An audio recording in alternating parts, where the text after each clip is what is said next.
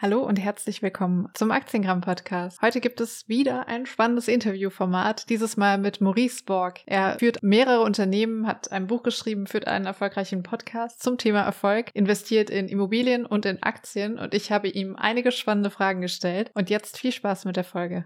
Erfolg ist deine Leidenschaft. Das steht als Titel auf deiner Webseite. Erklär das doch gerne mal. Hi Maurice, schön, dass du da bist. ja, grüß dich Lisa. Ja, das ist das ist tatsächlich entstanden, dieses Logo, äh, vor vielen, vielen Jahren. Es muss irgendwie gewesen sein 2015, 2016.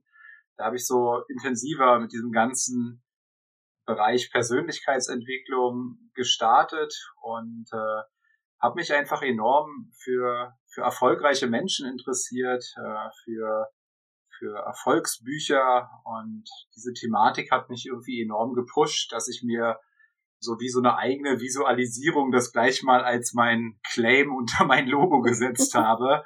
Ähm, inzwischen betreibe ich ja auch einen Podcast Erfolg ist kein Zufall. Also ich beschäftige mich nach wie vor sehr gerne mit dem Thema Erfolg und spreche mit Menschen über Erfolg und merke, wie ich daraus auch eine totale Energie ziehe. Ähm, quasi so der kleine Napoleon Hill.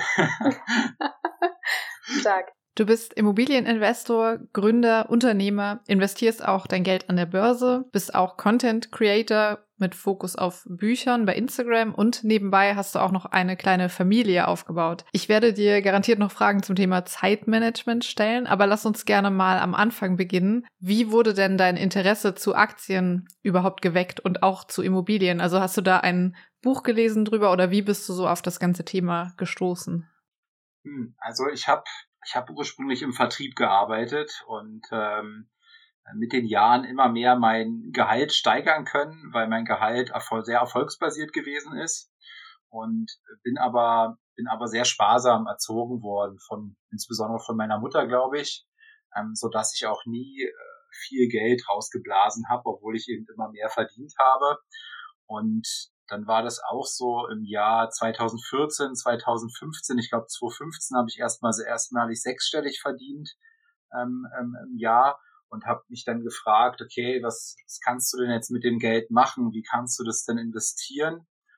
Und dann bin ich auch an das Thema Börse gekommen und Immobilien. Das waren so die zwei Sachen, auf die ich gestoßen bin. Beim Thema Börse war es tatsächlich der damalige äh, Dieselabgasskandal, ähm, wo ich ja genau, wo ich dann äh, die Volkswagen-Aktie war auch meine erste Aktie, die ich gekauft habe, weil damals war der ähm, der der bilanzielle Wert von Volkswagen etwa doppelt so hoch wie der wie der Aktienwert die Marktkapitalisierung derzeit ausgedrückt hatte. Ne? Die sind so so extrem durch diesen Dieselabgasskandal gefallen. Und das erschien mir irgendwie als logisch, dann Aktien zu kaufen. Und das habe ich dann auch getan. Aber dann muss man sagen, wenn man das im Nachhinein sich anguckt, habe ich danach gar nicht mehr so viel gemacht. Also dann war so, ich glaube, das war 2015 und 2016 habe ich dann, ich glaube, keinerlei weitere Aktien gekauft. Erst 2017 entstand dann so eine ähm, so eine Leidenschaft für das Thema Aktien. Aber ich glaube, das war so die erste Erfahrung, die trotzdem auch prägend für mich war an der Börse. Hattest du dir dann schon Vorwissen angeeignet oder hast du da wirklich eher so, ja, einfach spontan mal Aktien gekauft? Wie war das? Ja, wahrscheinlich äh, voll so. Ähm, ähm, klar, ich habe irgendwann mal äh, BWL studiert und äh, weiß, was eine Bilanz ist und weiß grob, wie eine Bilanz zu lesen ist und deswegen eben auch dieser Ansatz von wegen bilanzieller Wert versus äh, Marktkapitalisierung oder Aktienwert. Ähm, aber dass ich da irgendwie groß Plan hätte von Unternehmensbewertungen und Aktienanalysen und so weiter, ähm, überhaupt nicht. Man sieht auch im Nachgang, ich habe so alle klassischen Fehler an der Börse gemacht, die man so machen kann. Also so Thema Home Bias, ne? also Volkswagen-Aktie, was habe ich dann noch die ersten Jahre so gekauft? ja, genau, also so viele deutsche Aktien, ne? BMW, also so als als als, als Mann dann so ein Auto nah, ne, kauft dann Autoaktien aus Deutschland oder so, ne? Ähm, das war eher so der Ansatz. Mhm. Okay, und wie war das bei den Immobilien? Also wie bist du da drauf gekommen auf das Thema und was war da dein erstes Investment? Ähm, ja, tatsächlich habe ich heute 61 Wohneinheiten, also schon recht großen Bestand inzwischen. ähm, angefangen auch zu 2016 ähm, eine klassische Vertriebsimmobilie. Also das sind quasi Immobilien, die ähm, kauft irgendeine, irgendein Unternehmen, ähm, kauft dann so einen Häuserblock als Beispiel, ähm, teilt die dann auf und verkauft alle Wohnungen einzeln so als als als Investment und äh, Steuersparmodell oder sowas wird häufig dann erwähnt und ähm, ähm, die sind in der Regel nicht besonders äh, attraktiv, so eine Immobilien zu kaufen. Ich habe meine allerdings gekauft 2016 hier äh, bei Berlin und alles im Nachgang, was du 2016 in oder bei Berlin gekauft hast, war, war gut, egal wie ja. scheiße du eingekauft hast, egal wie teuer du eingekauft hast. Ja, also Nachgang war selbst das ein gutes Invest, obwohl, ähm, obwohl das sicherlich, äh, ob, obwohl das, äh, obwohl ich sicherlich zu viel zum damaligen Zeitpunkt bezahlt habe. Aber ich sag auch gerne äh, dazu, die erste Immobilie ist selten die richtige, aber immer die wichtigste. Und so, so war es auch bei mir. Ich habe das gekauft, eigentlich ohne Plan, muss man sagen. Ähm, ich ich habe den, der, der, der es mir verkauft hat, der ist dann auch so eine Art Mentor von mir geworden. Von daher hat sich das auf jeden Fall gelohnt, die Immobilie auch unabhängig der finanziellen Kriterien zu kaufen. Ähm, habe von dem viel gelernt, bin dann immer tiefer in, in Immobilien auch eingestiegen und das wichtigste Learning eigentlich bei der beim Kauf der ersten Immobilie als Kapitalanlage ist zu merken, hey, Verbindlichkeiten tun ja gar nicht so weh wie vorgestellt, weil wir haben, glaube ich, alle äh, oder viele von uns haben in der Erziehung so beigebracht bekommen, Schulden sind was Schlechtes und die wenigsten von uns haben beigebracht bekommen, es gibt gute Schulden und es gibt schlechte Schulden. Und bei Immobilien, das war damals 2016, die Wohnung hat, ich glaube, 145.000 Euro gekostet. Ich habe 100 Prozent finanziert, das heißt die Nebenkosten gestellt. Und für mich war diese Vorstellung, 145.000 Euro Schulden zu haben, erstmal ein brachial harter Schritt.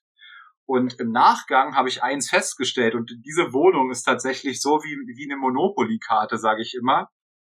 Weil ich habe diese Wohnung gekauft und seit, 1000, seit 2016 habe ich nie irgendwas gemacht. Ich war auf keiner, äh, ist vielleicht auch nicht das beste Vorbild, aber ich war auf keiner Eigentümerversammlung, da habe ich mich immer vertreten lassen. Es gab noch nie einen Mieterwechsel, die Wohnung war damals schon vermietet, es ist heute noch an dieselben, an so ein altes äh, Ehepaar. Ähm, alle drei Jahre wird die, wird die Miete einfach ähm, hochgesetzt und auf meinem Konto findet einfach nur so ein Geldtausch statt. Das heißt, da kommt ein Geldeingang äh, in Form der Miete ähm, und es geht Geld raus in Form des Darlehens und das war's. Ja, also so äh, wie so eine Monopoly-Karte, ja. Und ähm, deswegen eine, eine sehr wertvolle Erfahrung für mich. Wie ist denn grundsätzlich dein Anlagehorizont? Also auch jetzt vielleicht einmal für Aktien, aber auch für Immobilien. Bist du da jemand, der vielleicht auch kurzfristiger in Immobilien investiert? Beispielsweise mit Fix and Flip, was man da immer hört, oder auch bei Aktien. Tradest du da auch wirklich aktiv oder ist es eher langfristig? Ja, muss man äh, oder muss ich unterscheiden, ne? Thema, Thema Immobilien. Also der, der Hauptvorteil von Immobilien sehe ich eigentlich in zwei Dingen. Äh, Punkt Nummer eins ist eben dieser enorme Fremdkapitalhebel, den du nutzen kannst, der eben deine Eigengrab äh, Eigenkapitalrendite in, in Sphären pushen kann, in die du wahrscheinlich nicht mit Aktien kommst, weil Aktien pushst du in der Regel nicht oder hebelst du nicht in der Regel mit so viel Fremdkapital. Und Nummer zwei ist äh, die Steuerfreiheit von äh, Veräußerungsgewinn von Immobilien nach zehn Jahren als Kapitalanleger. Und das finde ich krass, wenn man überlegt, ich habe ja vorhin erzählt, ich habe ähm, 61 Immobilien im Bestand ähm, oder Einheiten, nicht Immobilien, da sind ähm, ähm, acht Mehrfamilienhäuser und dann noch fünf einzelne Wohnungen. Ähm, aber die, die, fünf, die fünf einzelnen Wohnungen, die ich habe, die habe ich privat mal gekauft. Ähm, und privat ist es dann nach zehn Jahren eben der Veräußerungsgewinn steuerfrei. Und diese fünf Wohnungen, die haben also die habe ich gekauft, eine 2016, ich glaube dann zwei 2008, nee, zwei 2019 und nochmal zwei 2020 und, äh, ungefähr, ja, nagel mich nicht fest. Ähm, und wenn ich mir mal heute angucke, was, was die an Wertsteigerungen zum Beispiel hatten, ähm, dann sind es etwa 600.000 Euro. Und wenn ich mir jetzt überlege, ähm, das bleibt einfach nur so. Die steigen jetzt auch nicht mehr ähm, und die fallen meinetwegen auch nicht mehr und ich verkaufe die nach zehn Jahren, dann sind diese 600.000 Euro im netto Gewinn, ja. Also die muss ich dann nicht mehr versteuern, ja. Die sind dann netto und um 600.000 Euro netto zu haben, muss ich normalerweise im Leben 1,2 Millionen brutto verdienen, ja. Und dafür muss ich ziemlich lange arbeiten, ja. Ähm, das heißt, das finde ich so, ein, so, ein, so, einen faszinierenden Case von Immobilien. Und äh, mein Horizont ist deswegen äh, mindestens diese zehn Jahre, diese zehn Jahresfrist abzuwarten, um die dann zu verkaufen. Ich werde die allerdings auch verkaufen, weil man muss dazu sagen, das ist auch ein weiteres Learning von mir. Ähm, ich habe die, also die, die eine habe ich gerade erzählt, die habe ich gekauft wie so eine Monopoly-Karte, da, da, da ist nichts zu tun, ein Traum. Aber Immobilien sind nicht so passiv wie dieser Traum der ersten Immobilien, äh, der ersten Monopoly-Karte hier, sondern die anderen vier, das, äh, da habe ich möbliertes Wohnen gemacht, WG-Vermietung, ähm, weil man mir erklärt hat, Maurice, du musst das so machen, um eine gewisse Rendite zu kommen. Also auch, auch vor ein paar Jahren war es schon so, wenn du eine Immobilie gekauft hast, hier in Berlin oder in Hamburg habe ich auch, ähm, mit Normalvermietung bist du da vielleicht auf drei, vier Prozent äh, Rendite gekommen und das hat sich nicht wirklich gut gerechnet. Ja, dann hast du vielleicht sogar Cashflow, äh, warst sogar Cashflow negativ und auf sowas hatte ich keinen Bock. Deswegen habe ich äh, Sondervermietungsform gemacht, also eine WG und dann habe ich die Zimmer einzeln vermietet oder äh, komplett möbliertes Wohnen. Und das ist schon auch deutlich mehr Arbeit. Und viele machen das, ähm, stellen sich auch online hier bei, bei, bei Instagram oder wo auch immer hin und sagen, guckt hier meine Immobilie, sieben Prozent Rendite. Aber den Fehler, den sie immer machen, sie rechnen überhaupt gar nicht ihre eigene Arbeitszeit in diese Rendite mit ein, ja. Also die, wie oft musst du da hinfahren? Wie oft machst du einen Mieterwechsel? Wie, wie viel Zeit investierst du, um Mieter zu suchen und so weiter? Das sind ja alles auch Kosten, aber viele Menschen rechnen eben ihre eigenen Kosten nicht. Und äh, das geht mir alles ziemlich auf den Keks, muss ich sagen, weil das, das, das, das, das lenkt mich von meinem eigentlichen Fokus ab. Äh, mein eigentlicher Fokus eben meine eigenen Unternehmen. Und ich glaube immer, der größte Hebel, den du hast, sind immer deine eigenen Unternehmen, wo du am meisten Rendite erwirtschaften kannst, ja. Und ähm, aus dem Grund ist schon mein Plan auch nach zehn Jahren, das zu verkaufen. Ich glaube aber, jetzt heule oder jetzt, jetzt nöl ich so ein bisschen rum um, um diesen Aufwand und sage, oh, das ist aber nervig und das lenkt mich ab und so weiter. Ich glaube, nach zehn Jahren äh, werde ich schon sagen, naja, Maurice, am Ende war das schon ganz lukrativ, wenn zum Beispiel dann 600.000 äh, äh, Gewinn dort, äh, dort steht, netto, ja. Und ich sage, naja gut, hast du jetzt, hast du jetzt da immer wieder Stunden investieren müssen, aber für 600.000 war es ja jetzt nicht so schlecht. Ne? Also ähm, das, das glaube ich eben auch. Und der zweite Punkt, Aktien.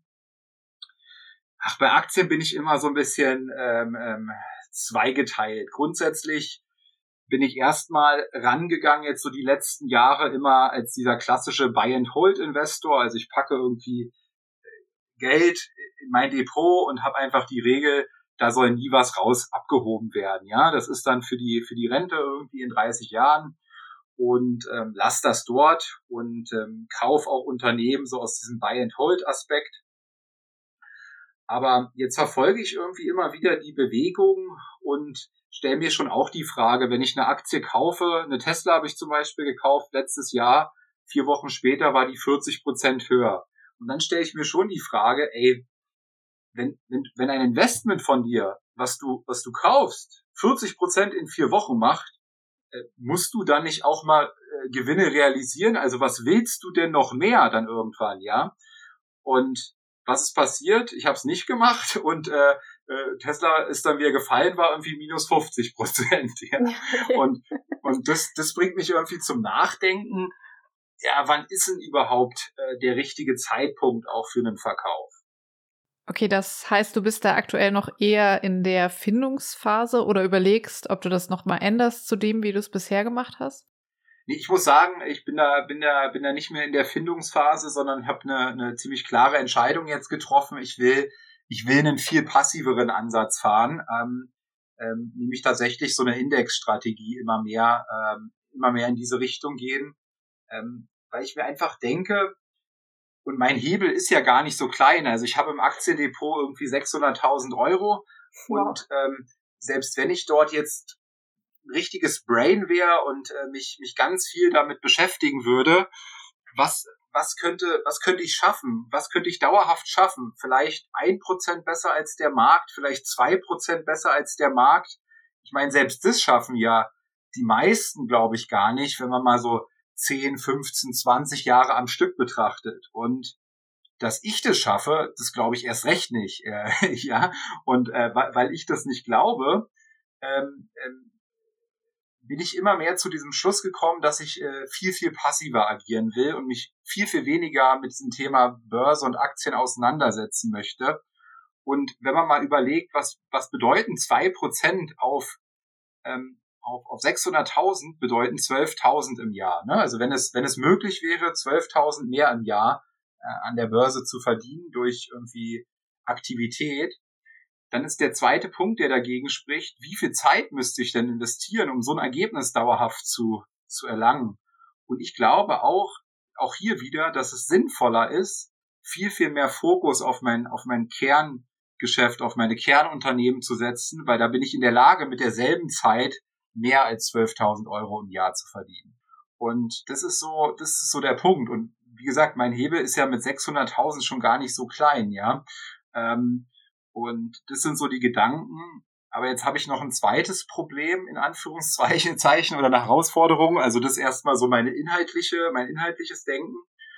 Ich bin jetzt umgestiegen auf ähm, eine Holdingstruktur. Also habe ähm, hab quasi auch eine Spardosen GmbH, so bezeichnet man das, äh, ähm, eröffnet, wo wo ich sozusagen zukünftig gar nicht mehr privat ähm, Geld sparen will, auch nicht in Aktien, sondern all mein, all mein Vermögen in der GmbH-Sphäre belasse und nur noch sozusagen das Geld zum Konsumieren aus diesem GmbH-Verbund rausschiebe, ja, also das, was wir zum Leben brauchen, das, was wir essen wollen, das, was wir für Urlaub brauchen und so weiter, das gebe ich raus in die Privatsphäre, aber der Vermögensaufbau, der bleibt in der GmbH. Und das hat, den, hat den Vorteil, dass der mal grob nur mit 30 Prozent dann versteuert wird, der Gewinn und nicht so, wie wenn ich ihn zum Beispiel als Gehalt auszahlen würde, dann mit, mit 42 Prozent. Und diese Differenz, also sagen wir mal, diese 12 Prozent Steuervorteil, die plane ich jetzt langfristig anzulegen, zum Beispiel in Aktien, ja, und so meine, meine Rente aufzubauen.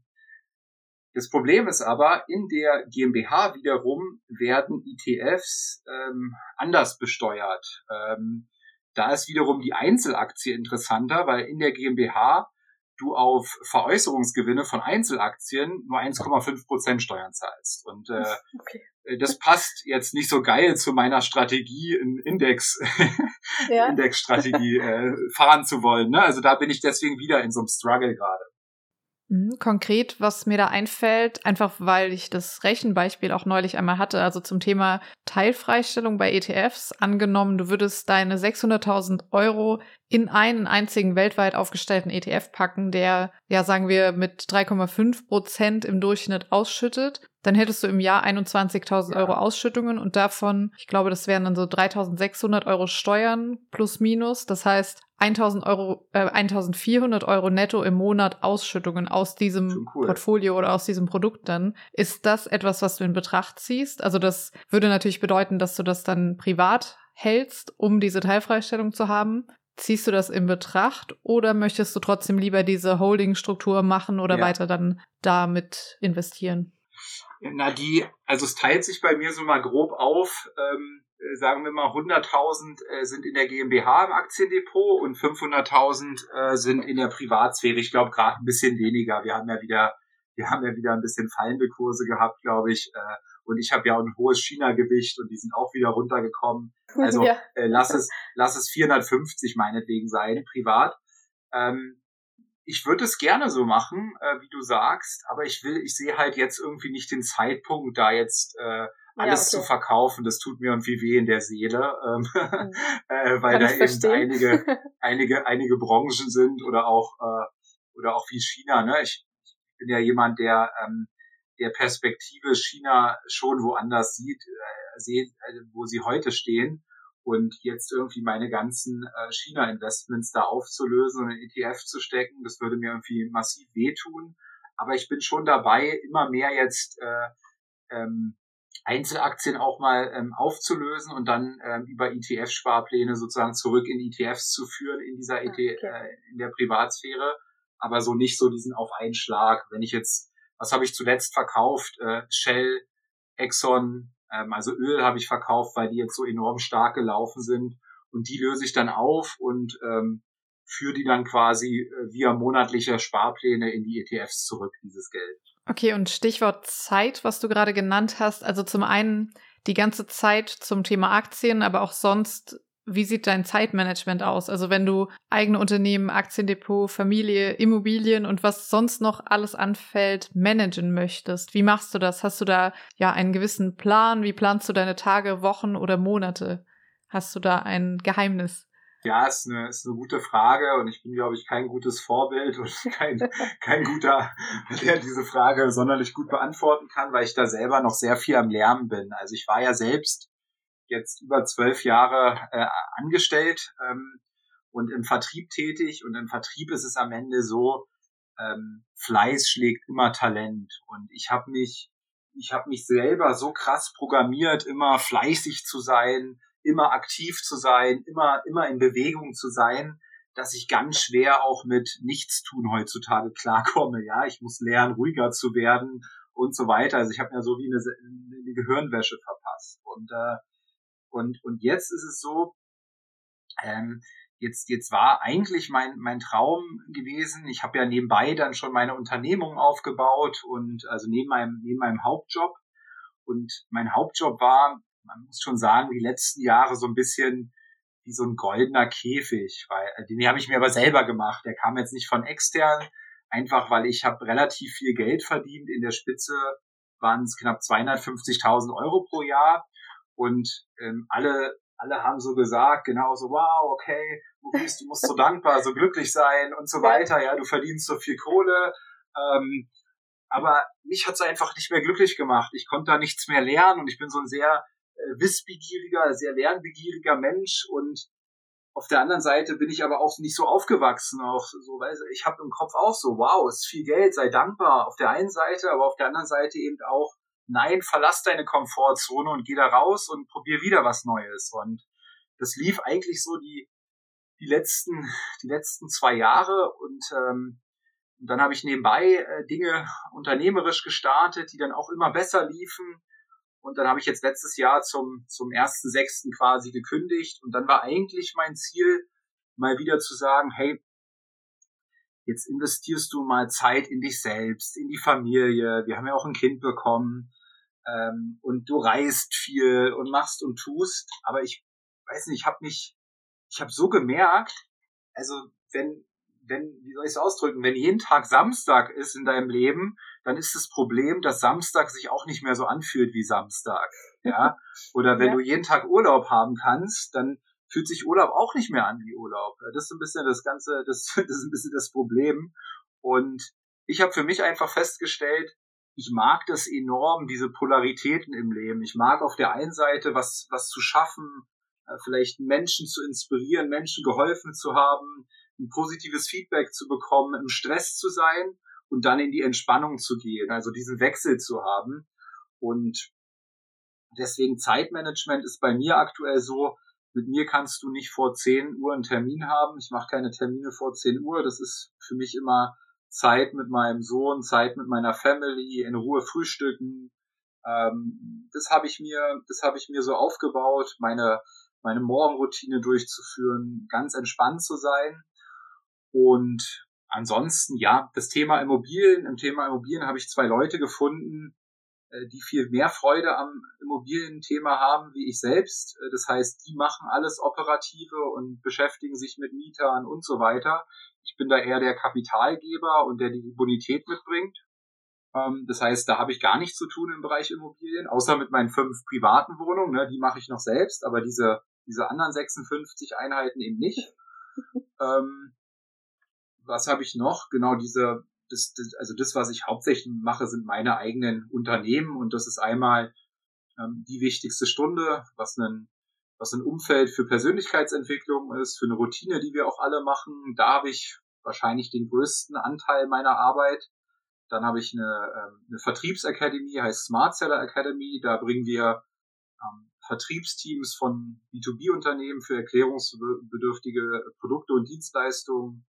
Die trainieren wir halt. Äh, da arbeiten wir, dass die Verkäufer besser werden. Da habe ich, ja, ich würde so sagen, so 20 Prozent meiner, meiner Arbeitszeit drauf. Und äh, dann mache ich noch Travel and Grow. Das ist ein Reiseunternehmen, wo ich quasi Reisen veranstalte, die ich mit Persönlichkeitsentwicklung, Umfeld, coolen Leuten, Spaß, ähm, all diese Themen miteinander verknüpfe. Und das würde ich auch nochmal so vielleicht mit 20 Prozent irgendwie sehen, ja. Mhm, okay, also auf die Woche gesehen, dass du das dann einteilst oder ist es täglich? Ich, also ich teile das gar nicht ein. Das ist okay. vollkommen, vollkommen im Gefühl. Äh, ich habe gemerkt, äh, als, als, als Unternehmer jetzt, in, ich werde nie fertig mit Arbeit. Ich habe so viel Arbeit, äh, dass ich nie fertig werde. Und der Anspruch, irgendwie heute sich einen Plan zu machen, um irgendwas zu schaffen, macht sowieso keinen Sinn, weil ich sowieso nicht schaffe. Und äh, äh, so dass ich da irgendwie eine bessere Regel brauche, auch mal aufzuhören, weil ich bin so, die Dinge, die ich mag, sind sind coole Menschen, Thema Umfeld, DWS, ja, das ist wie so, das wie, wie mein wie mein Hobby, was ich zum Beruf gemacht habe.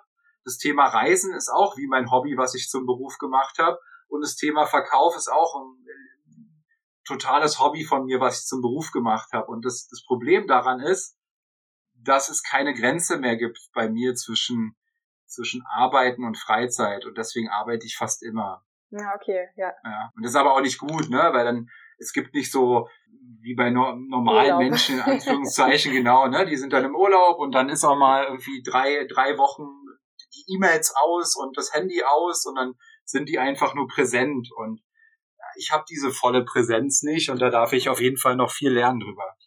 Hm, was mir dann immer direkt einfällt, ist so, was machst du, wenn du mal eine Woche krank bist? Also fühlst du dich dann schlecht oder arbeitest du trotzdem oder mit dem Gefühl in meinem Hinterkopf, du musst gesund werden, du musst jetzt weiter arbeiten? Wie, wie ist das für dich?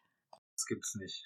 Gibt's nicht? Okay. ja, also das, äh, ja, also so, dass ich irgendwie eine Woche äh, nichts mache oder das ist, das ist wahrscheinlich auch die Kehrseite des Ganzen, ne? Ähm, ähm, ähm, wie so oft, ne? Alles, die, die einen sagen, Mann, jetzt verdient er so viel Geld oder wie auch immer, aber auf der anderen Seite hat es auch seinen Preis oder auch sein, seine Begründung, weil ich auch tatsächlich dann ganz, ganz viel mache und auch, wie du sagst, in, in so einem Fall zum Beispiel würde es, würde es nicht gehen. Ich bin nicht so der, ähm, der klassische Unternehmer auch, der jetzt irgendwie tausend Leute hat und selber ähm, alles delegiert und selber jetzt ein halbes Jahr irgendwo sein kann und alles läuft alleine, sondern ich bin in den meisten Themen ähm, äh, involviert und ähm, mich kann man immer erreichen und so weiter. Meine Kunden können mich jederzeit anschreiben. Ich bin viel verfügbar was nicht unbedingt das Vorbild auch sein muss für jeden, aber so ist es bei mir. Ich mag das gerne,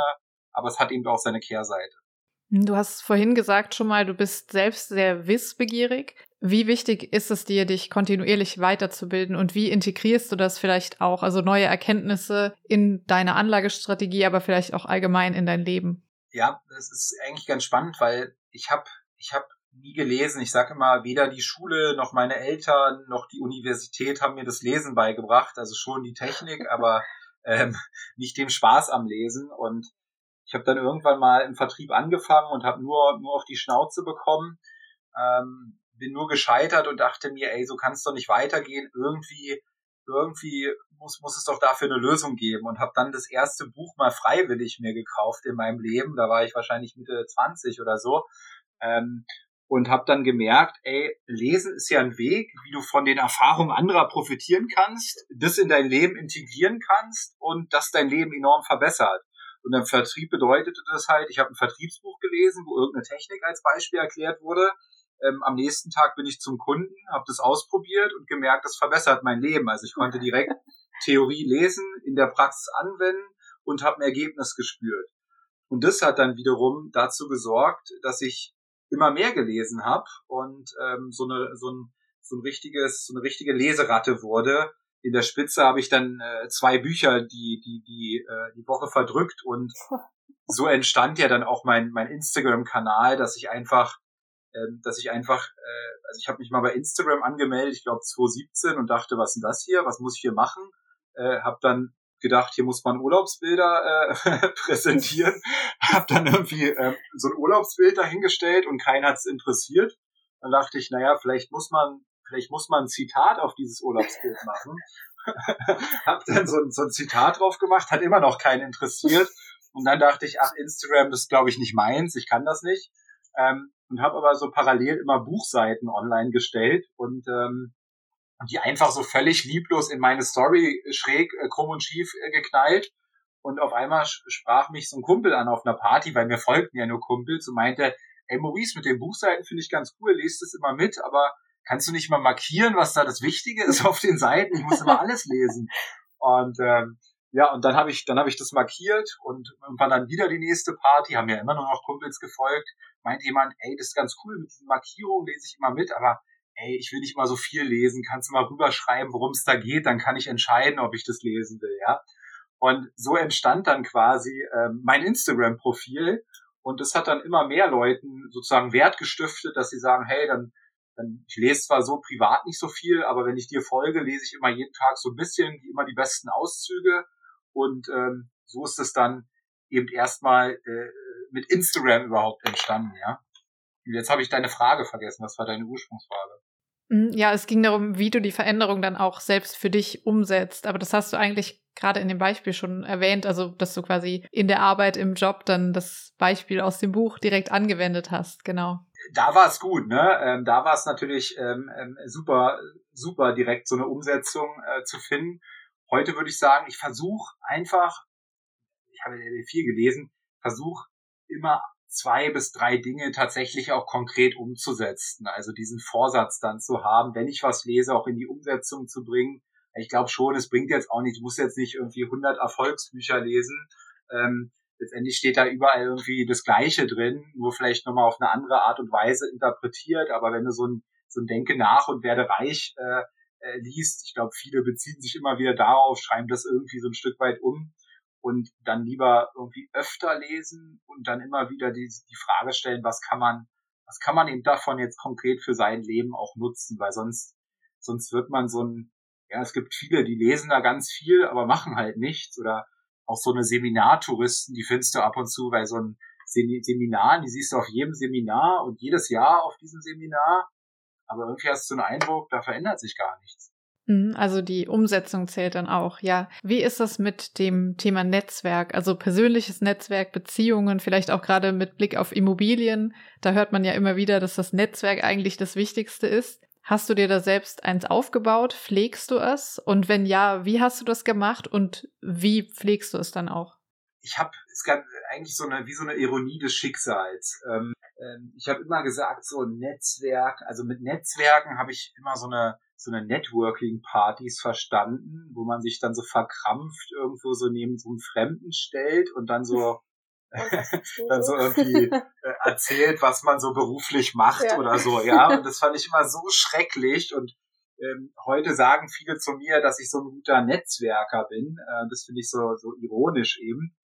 Ähm, und äh, gerade mit, mit die wichtigste Stunde ähm, ist das ja auch mein Thema, wo ich sage, äh, Netzwerk, Umfeld ist so ein brachialer Wachstumshebel, aber der braucht natürlich auch Zeit von dir. Also ähm, manchmal habe ich den Eindruck, da kriege ich Bewerbung für die wichtigste Stunde und wie so oft, die Menschen wollen so eine Art Wunderpille lieber haben. Ja, die würden gerne so eine Pille nehmen und dann wären sie erfolgreich. Aber so den Weg dahin zu gehen, da hat, da haben wenige dann immer Lust äh, drauf. Und auch da kommt es mir manchmal so vor. Und Netzwerk bedeutet, aus meiner Sicht Arbeit. Und die entscheidende Frage, wenn du dir ein Netzwerk ausbauen willst, sollte nicht sein, wie kann ich am meisten aus diesem Netzwerk ziehen, sondern die entscheidende Frage, um ein gutes Netzwerk aufzubauen, die erste Frage sollte vor allen Dingen immer sein, wie kann ich jemandem anders helfen? Ja, was kann ich jemandem anders geben? Wo kann ich jemanden anders unterstützen? Und dann habe ich eins gemerkt, es gibt wie ein unsichtbares Naturgesetz, das, was du reingibst, kommt immer wieder zurück, aber nicht mit Faktor 2, sondern gefühlt mit Faktor 10 und nicht unbedingt von der Person, der du was gegeben hast. Ja, also wenn ich dir helfe in irgendeinem Bereich, ähm, dann, dann bist nicht unbedingt du diejenige, die mir vielleicht was zurückgibt, aber irgendwie von, von woanders her kommt es dann immer wieder zurück. Und äh, Netzwerk ist in, in, in so vielen Dingen so viel, viel wert. Und äh, deswegen freut es mich eben, dass ich mit DWS auch eine Lösung für ein Problem äh, sozusagen erschaffen habe, nämlich wenn du dich jetzt fragst, so, du hast bestimmt irgendwann mal den Satz gelesen, du bist der Durchschnitt der fünf Menschen, mit denen du dich am meisten umgibst, ja. und dann schaust du dich so um und denkst dir so, ah, okay, ist jetzt nicht so geil für mich selbst, ja, äh, wer, wer hier so um mich rumsitzt, und dann denkst du, ah, okay, aber ich kenne jetzt halt auch keinen, der der irgendwie Immobilienexperte ist. Oder ich kenne jetzt auch keinen, der in finanziellen Themen deutlich weiter ist als ich. Oder ich kenne auch keinen, der, ähm, der deutlich glücklicher als ich oder spirituell weiter ist als ich oder oder ja. Und ähm, dafür habe ich eben Netzwerk gegründet, äh, wo eben Leute zusammenkommen, die alle persönlich wachsen wollen und wo man sich untereinander unterstützt und kennenlernt. Und äh, ähm, das finde ich, äh, das finde ich immer wieder cool zu sehen, was daraus dann einfach entsteht, wenn wenn jemand, der in einem Bereich noch nicht so weit ist, mit jemand anders zusammenkommt und auf einmal entsteht eben eine Synergie. Deswegen glaube ich, Netzwerk ist sehr, sehr wichtig. Ja. Mhm, okay, und vielleicht auch nochmal das Thema Rückschläge oder Misserfolge. Also wenn irgendwas komplett schief läuft, hast du da eine Methode oder einen Weg? Wie gehst du mit sowas um? Oder was machst du dann da konkret? Puh, also erstmal glaube ich, äh, dass in meinem Leben viele Dinge oft schief gehen, nicht so laufen, äh, äh, wie gewollt, ähm, ich aber gar nicht viel Energie darauf verwende, sondern deswegen kann ich dir auch gar nicht so, erzähl mal jetzt deine zehn krassesten äh, Rückschläge im Leben, weil mein Gehirn, mein, mein, mein Gehirn habe ich so einen Filter aufgesetzt, äh, diese Dinge äh, sozusagen zu analysieren, zu sagen, okay, das war jetzt nicht so cool, was kann ich persönlich daraus mitnehmen, meine Ableitung zu treffen und dann einen Haken einfach auch dran zu setzen und das, das ruhen zu lassen. Und dadurch vergesse ich viele dieser Rückschläge auch, die mich aber am Ende wahrscheinlich dazu gemacht haben, der ich heute bin. Ja, die sind sehr, sehr, sehr wertvoll gewesen. Aber ich habe da eben keinen Fokus drauf. Und ich sehe immer wieder Leute, die so sehr in der Vergangenheit leben mit ihren Gedanken und so viel Fokus auf diesen, diesen Rückschlägen haben. Und das halte ich für nicht gut. Also sozusagen meine Empfehlung ist, äh, ähm, wenn wenn man gescheitert ist in einem Moment, ähm, die Situation schon zu betrachten, zu analysieren, die Ableitung für sein Leben mitzunehmen und dann aber auch einen Haken dran zu setzen. Ah, lustig, das passt sehr gut, weil ich habe erst gestern ein Video bei YouTube dazu geschaut. Also da geht es um das Thema Antifragilität und darum, dass ja die Erkenntnis, dass das vergesslich sein oder werden in diesem Zusammenhang mit den negativen Erlebnissen oder Erfahrungen was Positives ist. Also einfach aus dem Grund, dass du die Erlebnisse nicht immer wieder neu durchlebst und dann auch die negativen Gefühle, Emotionen nicht immer wieder Stück für Stück erneut durchspielst oder durchläufst, ja ich wusste den Begriff jetzt nicht, ja, und ich wusste nicht, dass das, äh, dass es das. Ich schicke dir das äh, gerne so, gleich mal noch. ja, cool, dass das so gibt. Aber ja, ich, ich kenne das, dass du, ist ja so ein bisschen wie mit der Visualisierung und so weiter, dass du halt äh, Dinge, die wir uns vorstellen, die sind fürs Gehirn äh, teilweise genauso intensiv, äh, wie sie live zu erleben. Ne? Und äh, äh, wenn man sich so eine, so eine negativen Schicksalsschläge immer wieder vorstellt, dann ist es so, fürs Gehirn, wie als wenn man sie immer wieder durchlebt. Und deswegen macht das wenig Sinn, ja.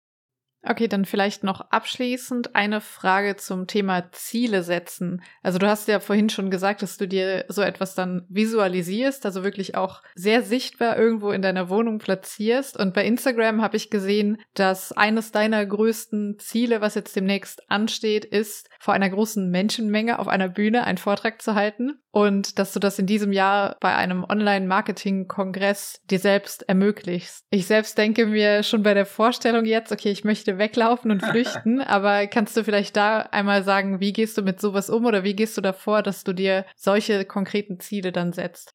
Also erstmal glaube ich, so, so wie du sagst, ne, ähm, wenn, wenn das ein Moment ist, vor dem du flüchten wollen würdest, dann ist das genau, oh, jetzt kommt Aaron hier rein, äh, dann ist das genau äh, so, so eine Sache, die du machen solltest. Und ich habe, ich habe für mich so eine Art ähm, Hobby entwickelt, ähm, genau immer wieder diese Dinge zu tun, von denen ich am meisten Angst habe. Als Beispiel habe ich schon wieder anderthalb Jahre jetzt her einen Fallschirmsprung gemacht in Dubai. Hilfe. Ähm, und ich hasse Höhe, ja. Also ich, ich hasse, genau, genau so, so bin ich auch, ja. Ich bin jetzt nicht so voll der Action-Typ und so, der gerne aus, äh, der gerne aus Flugzeugen springt, sondern ähm, so, so richtig Schiss davor hat, ja.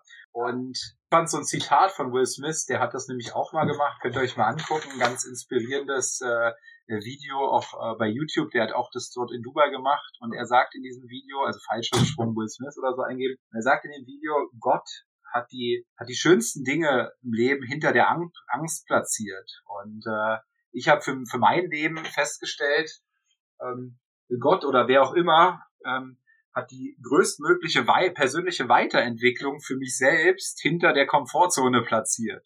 Und deswegen mache ich mir immer wieder einen Witz draus, ein Hobby draus, möglichst oft meine Komfortzone zu verlassen. Und das beginnt morgens mit einer kalten Dusche, auf die ich auch gar keinen Bock habe. Und ich habe äh, quasi die Dusche so beschriftet, dass auf der einen Seite, wo kalt ist, steht Wachstum, auf der anderen Seite, wo warm ist, steht Stillstand, ja. Und das motiviert mich erstmal ähm, immer wieder Komfortzonen zu verlassen und dafür so ein Hobby zu entwickeln. Und äh, in Bezug auf Ziele, ja, ich habe ein Vision Board und ähm, da kommen zum Beispiel alle Ziele drauf. Ähm, und das Vision Board habe ich direkt gegenüber von meiner Toilette aufgehangen. Mhm. Das heißt, ich gucke automatisch jeden Tag, jeden Tag da drauf. Ja, ich muss gar nicht, brauche jetzt gar keine Routine, um meine Ziele zu visualisieren, sondern habe so den, den automatischen Reminder und ähm, auch mit diesem Vortrag, ich, ich weiß gar nicht genau, was ich da sagen soll aktuell, ähm, ähm, aber freue freu mich eben schon drauf, äh, weil auch da wieder, ich glaube, die höchste Form der, des, des Wachstums auf mich wartet. Ja, sehr interessant und vielen Dank schon mal für die ganzen Einblicke und auch deine Offenheit. Und noch zur letzten Frage zum Abschluss. Wo können die Zuhörerinnen und Zuhörer dich denn finden? Also wenn wir jetzt noch uns weiter informieren wollen zu dir oder zu deinen ganzen Projekten, die du alle bestreitest. Du gehst ja zum Beispiel auch sehr transparent damit um, was genau du im Depot hast oder in was du investierst, aber auch das Thema eben Buchausschnitte, die man bei Instagram ja finden kann. Was genau müssen wir da suchen? ja, genau. Also äh, bei Instagram, ähm, wofür will ich dort stehen? Instagram ist mein Hauptkanal und da der Name MB, also für Maurice Borg, MB unterstrich Maurice unterstrich Borg, äh, wirst du wahrscheinlich auch verlinken, äh, dann kann man das, dann kann man das sehen. Ähm, und was will ich da machen? Ich will bei Instagram zum einen, wie gesagt, das mit den Büchern, also dass du, dass du jeden Tag äh, so, ein paar Impulse bekommst aus guten Büchern, die ich, die ich lese oder gelesen habe. Inzwischen habe ich, glaube 20.000 Buchausschnitte äh, gespeichert, ja, ähm, und kann wie so ein Klavierspieler immer mal was, was wieder abrufen.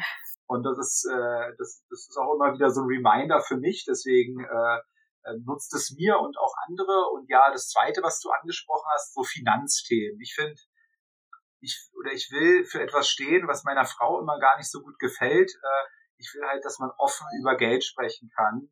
Ich will, dass man offen auch über mehr Geld sprechen kann, äh, weil ich glaube, es kann inspirierend sein, es kann eine Inspiration sein, es, kann, es, es soll nicht zum Angeben sein. Ähm, und ich will dafür sorgen, dass man in Deutschland eben ja einfach gerne und offen über Geld spricht und somit teile ich eben sehr viel ähm, auch finanzielles, was wie gesagt meiner Frau nicht immer so gut gefällt. Okay, super, danke dir. Danke auch, Lisa, dass ich da sein durfte und bis ganz bald. Ne? Bis dann, ciao. Vielen Dank fürs Zuhören. Ich hoffe, die Folge hat dir gefallen und du konntest etwas für dich mitnehmen. Wenn dir mein Podcast gefällt, freue ich mich riesig über eine Bewertung bei Spotify oder Apple Podcast. Nur wenige Klicks, die mir sehr helfen, zumal ich meinen Podcast werbefrei und zu 100 Prozent selbst produziere. Das sorgt dafür, dass der Aktiengramm Podcast besser gefunden werden und wachsen kann und du kannst mich dabei ganz einfach unterstützen. Teile ihn auch gerne mit deinen Freunden oder auf Social Media. Danke. Alle wichtigen Links zu den besprochenen Themen findest du wie gewohnt in den Shownotes zum Podcast und auch im zugehörigen Artikel unter www.aktiengramm.de. Disclaimer. Die im Podcast besprochenen Themen stellen keine Anlageberatung und auch keine Aufforderung zum Kauf oder Verkauf von Wertpapieren oder sonstigen Finanzprodukten dar. Es handelt sich zu keinem Zeitpunkt um eine Anlageberatung, Empfehlung, Steuerberatung oder sonstige fachliche Beratung. Bitte betreibt immer eure eigene Recherche. Das gilt sowohl für Kennzahlen als auch für die Qualität von Aktien, ETFs und sonstigen Finanzprodukten. Bis zum nächsten Mal.